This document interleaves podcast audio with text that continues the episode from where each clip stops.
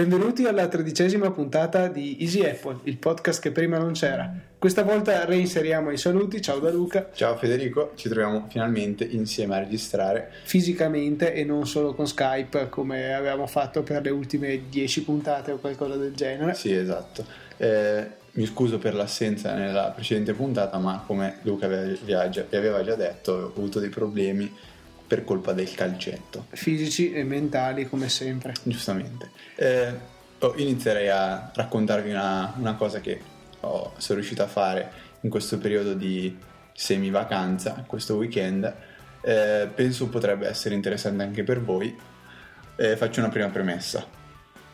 Io non ho mai usato Linux e quello che vi racconto è come installare Linux su un Mac in, nel mio caso particolare è un iMac con processore Core Duo Dual Core da 3,06 GHz e poi vabbè 8 GB di RAM eccetera eccetera. Eh, sostanzialmente quello che dovete fare è procurarvi una ISO del, di Ubuntu, nel mio caso l'ultima versione 10.10 e eh, scriverla su un CD che vi servirà poi per l'installazione.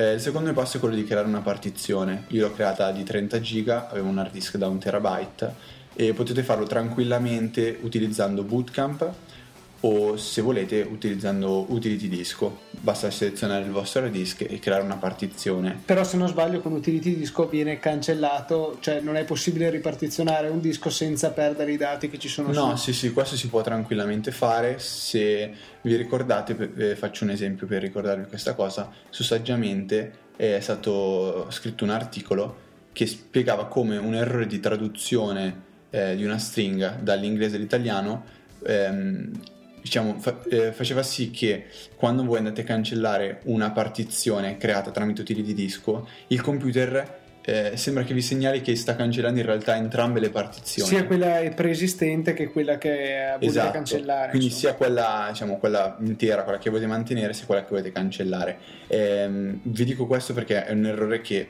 spaventa all'inizio, perché anche io ho visto che facendo questa operazione, cioè quella di cancellare la partizione creata successivamente, in realtà Utility Disco mi diceva che avrebbe cancellato anche quella che volevo tenere, quindi quella con OS X. In realtà è semplicemente un errore di traduzione, però vabbè, tralasciando tutto questo, eh, creata la vostra partizione con Utility Disco o Bootcamp, ehm, fate un, un, terzo passaggio che ve lo consiglio caldamente, quello di installare eh, Refit o REFIT. Eh, diciamo, scegliete voi come si pronuncia. Sostanzialmente questo programma eh, andrà a, ad inserire un software ehm, che fungerà da, da, da, diciamo, mm, da dual boot, vi permetterà di attivare du- un dual boot fatto eh, in modo un po' più sicuro. Mm. Una sorta di bootloader. Una sorta di bootloader, esatto, cioè una volta che av- voi avvi- avvierete il vostro Mac, senza eh, la, il bisogno di tenere premuto il tasto Option, eh, il, il, Mac entrerà in una, in una, pagina in cui vi permetterà di scegliere quale sistema operativo buttare, lanciare, eh, oppure si aprire un terminale o ancora eh, andare a controllare la, la partizione del vostro disco. Questo serve perché potrebbero, caus- eh, potrebbero, causarsi dei problemi al Bluetooth, cioè a me è capitato che la tastiera non mi permetteva più di...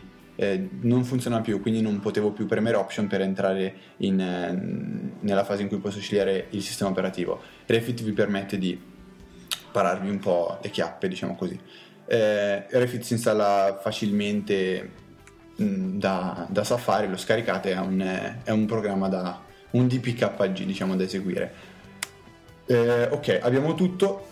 Eh, inseriamo il CD di installazione di Ubuntu e facciamo un, un reboot. Tenendo premuto il tasto C, eh, faremo sì che il Mac eh, lanci il sistema operativo, eh, lan- cioè diciamo, faccia partire il, il computer aprendo la ISO che è presente nel CD. A questo punto installate tutto, eccetera, eccetera. Eh, io vi dico questo, potrebbero causarsi dei, dei, dei problemi. Io ho dovuto ri- ripetere l'operazione mh, mm, parecchie volte perché innanzitutto in questi Mac c'è un problema durante il riavvio, cioè non funziona ma il computer si blocca e eh, sarete costretti a tenere premuto il tasto di accensione per spegnerlo. Eh, questo succede una volta finita la prima installazione in cui vi viene chiesto di estrarre il CD e di premere invio una volta eseguita questa operazione, così che il sistema si possa riavviare. Naturalmente si blocca perché non funziona e quindi dovete fare uno spegnimento forzato. Ma è una cosa che è continua anche dopo la prima installazione o è un, un problema solo della prima installazione? È un problema che si verifica fino a che noi, voi non, non lo risolverete tramite la, l'edit di un, di, un, di un, file di testo presente eh, nel file system di, di Ubuntu. Quindi una volta rilanciato il sistema operativo dovrete seguire una guida che trovate su wiki.ubuntu.com e eh, trovate questa guida a questo punto sistemerete sia il reboot sia lo spegnimento perché è un problema eh, noto in tutti i Mac.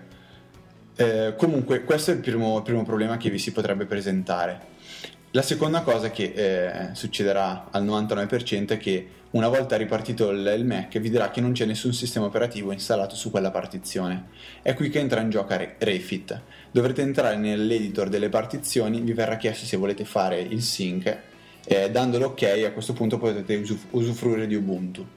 Eh, ultima nota che, che, vi dico è che scordatevi di utilizzare Magic Mouse o tastiera Bluetooth. Eh, non che non funzionino, ma eh, è un casino. È un casino, cioè il, il mouse va a una velocità assurda, va alla velocità della luce anche se diminuite la velocità del sistema, eh, la velocità di, di, spostamento del cursore.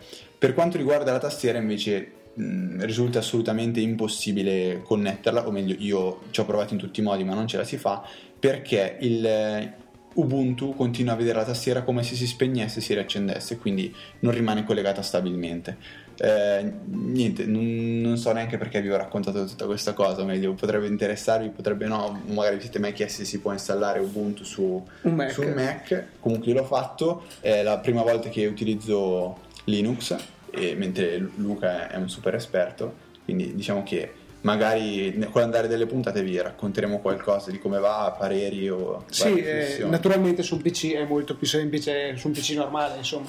Comunque adesso un'altra piccola storiella, probabilmente l'avrete letta sul nostro sito e siamo ritornati in ambito Mac e ci sono dei presunti problemi di sicurezza con Thunderbolt, la nuova interfaccia di cui vi avevamo parlato, che appunto è stata introdotta nei nuovi MacBook Pro.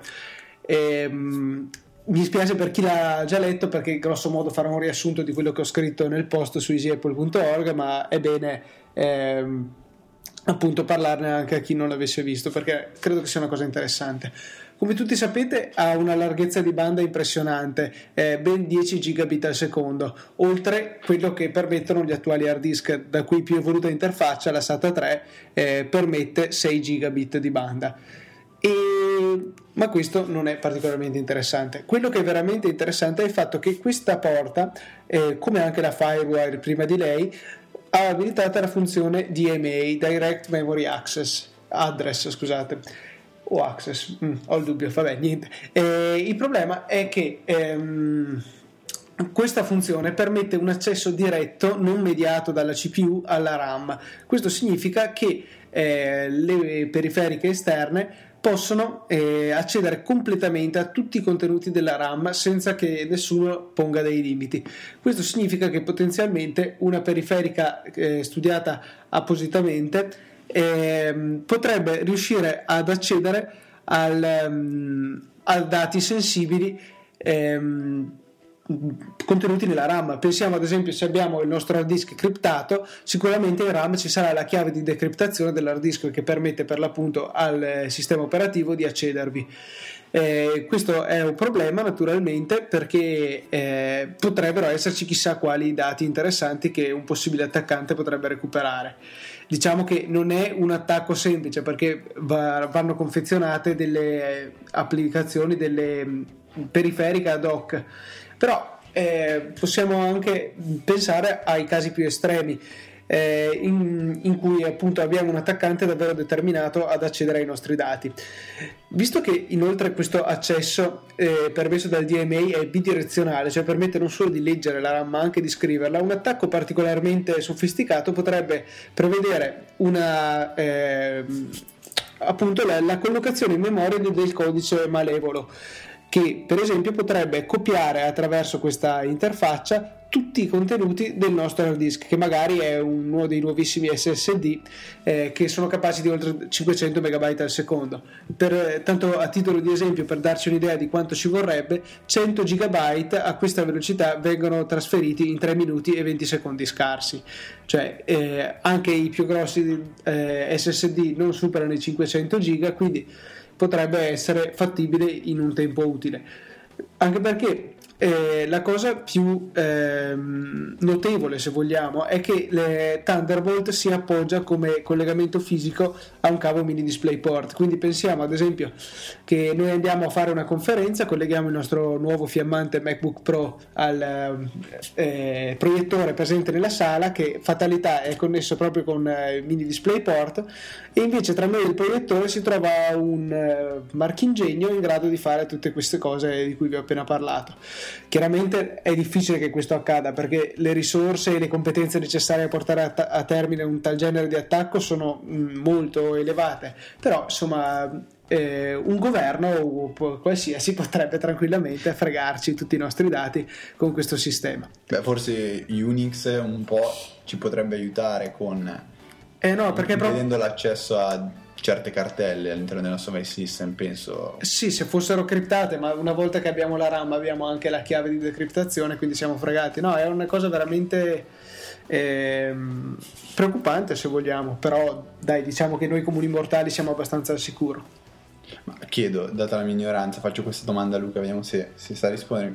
Nel momento in cui cerco di copiare certi, certi file presenti in cartelle del file system che sono che richiedono l'accesso per, di, di, un amministratore o comunque col comando sudo. Eh, se tu carichi il codice adatto in RAM, tutte queste protezioni vanno a cadere. Perfetto.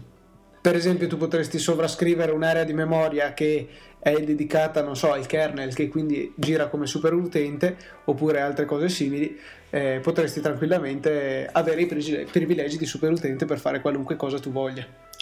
Questa non è una bella cosa, però eh, vabbè, eh, potrebbe essere fantascienza forse, però non lo so, è una cosa che può succedere, giusto magari dirla. Giusto. Proseguiamo con le applicazioni. Sì, dai, parliamo un po' di applicazioni, visto che è da tanto che, che non ne parliamo. Io vi vorrei parlare in particolare eh, di un'applicazione che io ritengo molto utile. Eh, si chiama Notify Me 2 To Do in Cloud. Allora, esiste in due versioni. Una è Simple, e permette di utilizzare mm, allora, pr- prima diciamo un attimo che cos'è questa applicazione poi vi spiego le due varianti come sempre io sono un po' do un po' di cose per scontato. Allora eh, Notify Me 2 vi permette di eh, segnarvi degli impegni e eh, settare del, degli avvisi. Quindi sostanzialmente potrebbe essere classificato come un, un semplice to do. Eh, ma eh, io gli associo una funzione ben precisa cioè quella di ehm, di, di, promemoria per certe, per, diciamo, per certe cose da fare eh, in, in, breve tempo. Per esempio, non so, togliere la, la torta dal forno. Eh, utilizzo Notify Me 2 eh, per, per dirgli a, a che orario avvisarmi eh, naturalmente avviso sonoro e un piccolo messaggio, un breve messaggio che mi ricorda che cosa devo fare. Eh, io lo trovo molto utile e immediato perché l'interfaccia è semplicissima da usare. Eh, come dicevo, esistono due versioni. Una è Notify Me 2 Simple, che ehm, ha, in, in, diciamo, ha, sem- ha, semplicemente eh, delle notifiche che sono in, in, locale. Quindi è necessario che Notify Me 2 Simple eh, giri in background per poter funzionare. Nel momento in cui voi andate a chiuderlo, naturalmente le notifiche in locale non possono funzionare. E quindi funziona solo su iPhone 3GS, 4, iPod Touch di quarta generazione e iPad, basta. E iPad sì, perché ha bisogno appunto del multitasking, cosa che per esempio ah, quindi anche l'iPhone 3G il, non, non, ha. Invece l'iPod 3G dovrebbe... L'iPod 3G sì, perché comunque ha lo stesso hardware del 3GS, quindi funziona. Eh, la differenza invece nella versione, quella diciamo, potremmo chiamarla completa, è che vengono implementati eh, dei to-do in cloud, cioè eh, questa applicazione si serve di un server proprietario di Powerybase, che è l'azienda che ha sviluppato questa applicazione, e voi potrete ehm, usufruire della connessione internet per eh, settare questi, questi to-do, questi, questi promemoria. In questo modo voi potrete tranquillamente chiudere l'applicazione e naturalmente dovrete avere bisogno però di una connessione internet attiva.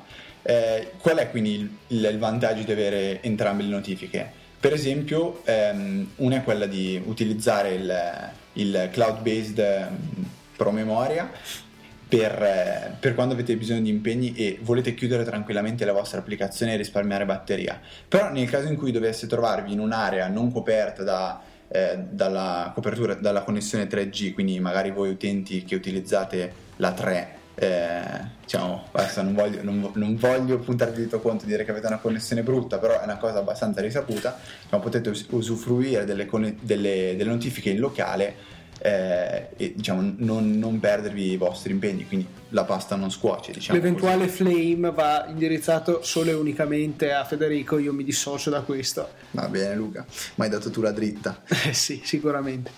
Vi volevo invece adesso presentare eh, un programma che probabilmente conoscerete che si chiama Soundhound, è un diretto concorrente di Shazam di cui vi avevamo parlato nella terza puntata e ha lo scopo come Shazam di riconoscere le canzoni eh, che sente dicendovi titolo, autore, copertina dell'album, link vari per scaricarlo e in più oltre a questa funzione permette anche di riconoscere la canzone anche se canticchiata, quindi non solo dall'originale.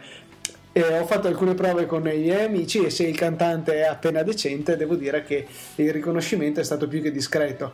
È un'applicazione senz'altro interessante costa 3,99 euro sull'App Store e credo che siano soldi ben spesi, anche perché di recente si è aggiornata rendendo ancora più semplice condividere con i propri amici sui vari social network le canzoni che abbiamo riconosciuto. Oltretutto è in grado di eh, georeferenziare tutti i nostri tag, così si chiamano i riconoscimenti delle canzoni e appunto tiene in memoria, ma questo non è chissà che funzione, anche se la trovo molto utile, è tutta la lista delle canzoni che abbiamo riconosciuto, quindi ci può servire un po' come lista per gli acquisti per le prossime canzoni da comprare. Se io devo dire la mia eh, l'ho trovata leggermente re- lenta durante l'avvio, cioè una volta che seleziono le, l'applicazione, la lancio, a mio parere ci impiega un, un po' troppo tempo ad avviarsi, dato che questa applicazione eh, dovrebbe essere una cosa instant on, cioè ho bisogno di sentire una canzone, clicco, deve partire e fare in fretta. Eh, guarda, io sinceramente non la uso tanto, non so se... Ci mette caso... 4 secondi scarsi, appena provato... Sì, è un tempo forse leggermente più lungo di altre applicazioni, però insomma 4 secondi scarsi su iPhone 4 mi sembra decoroso come tempo di caricamento. Però vabbè. Niente, invece, eh, boh, io direi che manca pochino alla fine della puntata, ma ci sono ancora due cose di cui, di cui vorremmo parlare. Una è una, una... Piccolo dettaglio tecnico, manca pochino perché Federico ha il treno e deve scappare. Esatto, Vai. dettaglio tecnico. Allora, eh, due cose di cui voglio parlare. La prima è un leggero sbeffeggiamento a Luca, però lo lascio alla fine. E parliamo della seconda cosa, cioè applicazioni per l'instant messaging. C'è stato un, un dibattito che dura dall'inizio dei tempi di iOS, che è BGVIM o eh, IM Plus. Sono due applicazioni che eh, permettono di usufruire dell'instant messaging tramite diversi servizi come Skype, AOL, AIM, eh, Facebook, Google Talk, Yahoo Messenger, di tutto. E si è sempre detto qual è la più bella, qual è la più brutta, qual è la migliore, quale non è la migliore, eccetera, eccetera. Allora, a partire dal fatto che entrambe eh, costano parecchio, cioè, ci avviciniamo mh, mm, a prezzi come 8 euro se non erro, eh, io vi, vi, proporrei quasi una, una soluzione alternativa. Cioè, eh, entrambe sì sono molto belle e raggruppano tanti eh, client, son, sono client per diversi tipi di servizi. Eh, a partire dal fatto che tra l'altro BCVIM a mio parere ingiustamente è stata eh, sviluppata in una versione per iPhone e in una versione per iPad, a differenza di IM Plus che è un'applicazione universale. Qua solo trovo una cosa un po' più corretta, però eh, non è di mia competenza. Allora, entrambi sono molto belle, tantissime impostazioni, puoi settare tutto, un push che dura, vi tiene connessi se non sbaglio fino a 7 giorni eh... Specifichiamo, questo significa che potete dire all'applicazione guarda anche se io ti chiudo tu tienimi online sui miei account di instant messaging esatto. e poi mandami una push ogni qualvolta qualcuno cerca di contattarmi. Esatto, esatto, sì. Eh, praticamente c'è questo servizio qua, quindi sembrano super complete, però io eh, seguendo un po' la filosofia Apple, cioè quello del eh, boh, riassumo in modo sbagliato, però ready to go, cioè qualcosa che una volta che viene avviata è subito pronta. Pensiamo ad AirPlay, non ha bisogno di, di alcun settaggio per funzionare. Eh, allo stesso modo, secondo me, si potrebbero rimpiazzare queste applicazioni, cioè per esempio BGVIM eh, o IM Plus, per non citare anche per esempio Nimbats, che comunque è gratuita, però vabbè, ognuno ha i suoi gusti. Eh, con delle altre eh, mini applicazioni che costano 79 centesimi o non più di un euro e mezzo che hanno i settaggi ridotti all'osso, hanno proprio quello che serve e funzionano in modo eh, monodirezionale, anche se non è giusto, cioè funzionano soltanto per un'applicazione. Cioè, esempio, Facebook Messenger. Voi la lanciate la prima volta, vi chiede di fare il login a Facebook e basta, voi usate la chat di Facebook. È pronto, funziona, non avrà mille settaggi, però eh, è immediato. Eh, stessa cosa per OTG Talk che funziona per Google Talk. È semplicissimo lo lanciate e funziona. Eh, fate il login e non c'è da stare a settare tantissime impostazioni. Eh, questa è un po' quella, quella, filosofia Apple che da alcuni viene apprezzata da altri snobbata completamente. Eh, mi sta guardando male. No io invece devo dire che preferisco un'unica applicazione dove poter gestire tutti gli instant messaging però non per i social network, quindi preferisco tenerli divisi come, cioè voglio l'applicazione per Facebook, l'applicazione per Twitter e, e così via. Ma allora prendo, prendo spunta per dare contro Luca, vi consiglio Friends, che è un'applicazione che vi permette di raggruppare diversi social network, principali ovviamente Facebook e Twitter e MySpace sono presenti eh, è molto simpatica. Adesso non, non, so recensirvela perché il tempo stringe, come diciamo, magari ne parleremo più avanti. Però Friends, eh, 79 centesimi, molto bella. Passo al secondo punto, che è quello che da tanto desideravo: è lanciamo una sfida a tutti, anche a Luca, cioè Tiny Wings, il gioco del momento. Eh, anche lui 79 centesimi. Purtroppo non supporta il Game Center, sì, 79 centesimi esatto, costa. E non supporta il Game Center, però noi vogliamo comunque sfidare un po' tutti. Dopo, vabbè, Luca è già stato massacrato pesantemente, però non importa. Eh, magari facciamo un post su Easy Apple dove ognuno può mettere il suo punteggio. Tiny Wings è un Ma gioco direi fantastico. che può andare benissimo nei commenti. Sì, nei commenti penso. Ah, ok, facciamo nei commenti di questo post. Se volete mettere il vostro punteggio, eh, ragazzi, sì, cioè non funziona che voi tipo prendete ammazzate il tastierino numerico e quel numero è il vostro punteggio, magari dateci qualche prova, uno screenshot. Eh. Poi so che se quelli più furbi di voi Photoshop e risolvono il problema e mettono milioni e milioni di punti, però dai, facciamo una cosa onesta. Esatto, vabbè. Il eh, vincitore vincerà. Vincerà mm, magari se abbiamo una copia di Tiny Wings, così al posto di avervela scaricata craccata ve la diamo originale. Ok. Pessima, pessima. No, dai, okay. ci sta, ci sta. Eh, boh, io direi che per oggi abbiamo detto quasi tutto. Io devo scappare tra due minuti, devo lasciare casa di Luca per dirigermi a casa.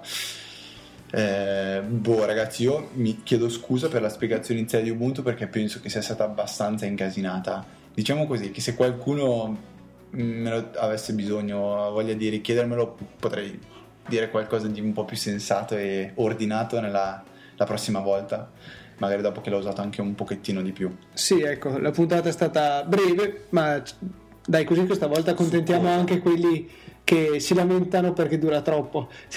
Oh, comunque mi, vi ringrazio per le vostre idee chiare perché la prima risposta al nostro sondaggio che trovate ancora sul sito è la voglio più lunga possibile e la seconda invece la voglio corta come eh, numero di voti per cui vabbè questa volta accontentiamo chi vuole una puntata corta eh, vi invitiamo a visitare easyapple.org di tanto in tanto oppure meglio ancora iscrivervi ai feed perché magari adesso cominciamo anche a fare qualche articolo interessante perché per esempio quello di Thunderbolt personalmente mi è piaciuto anche perché l'ho scritto io.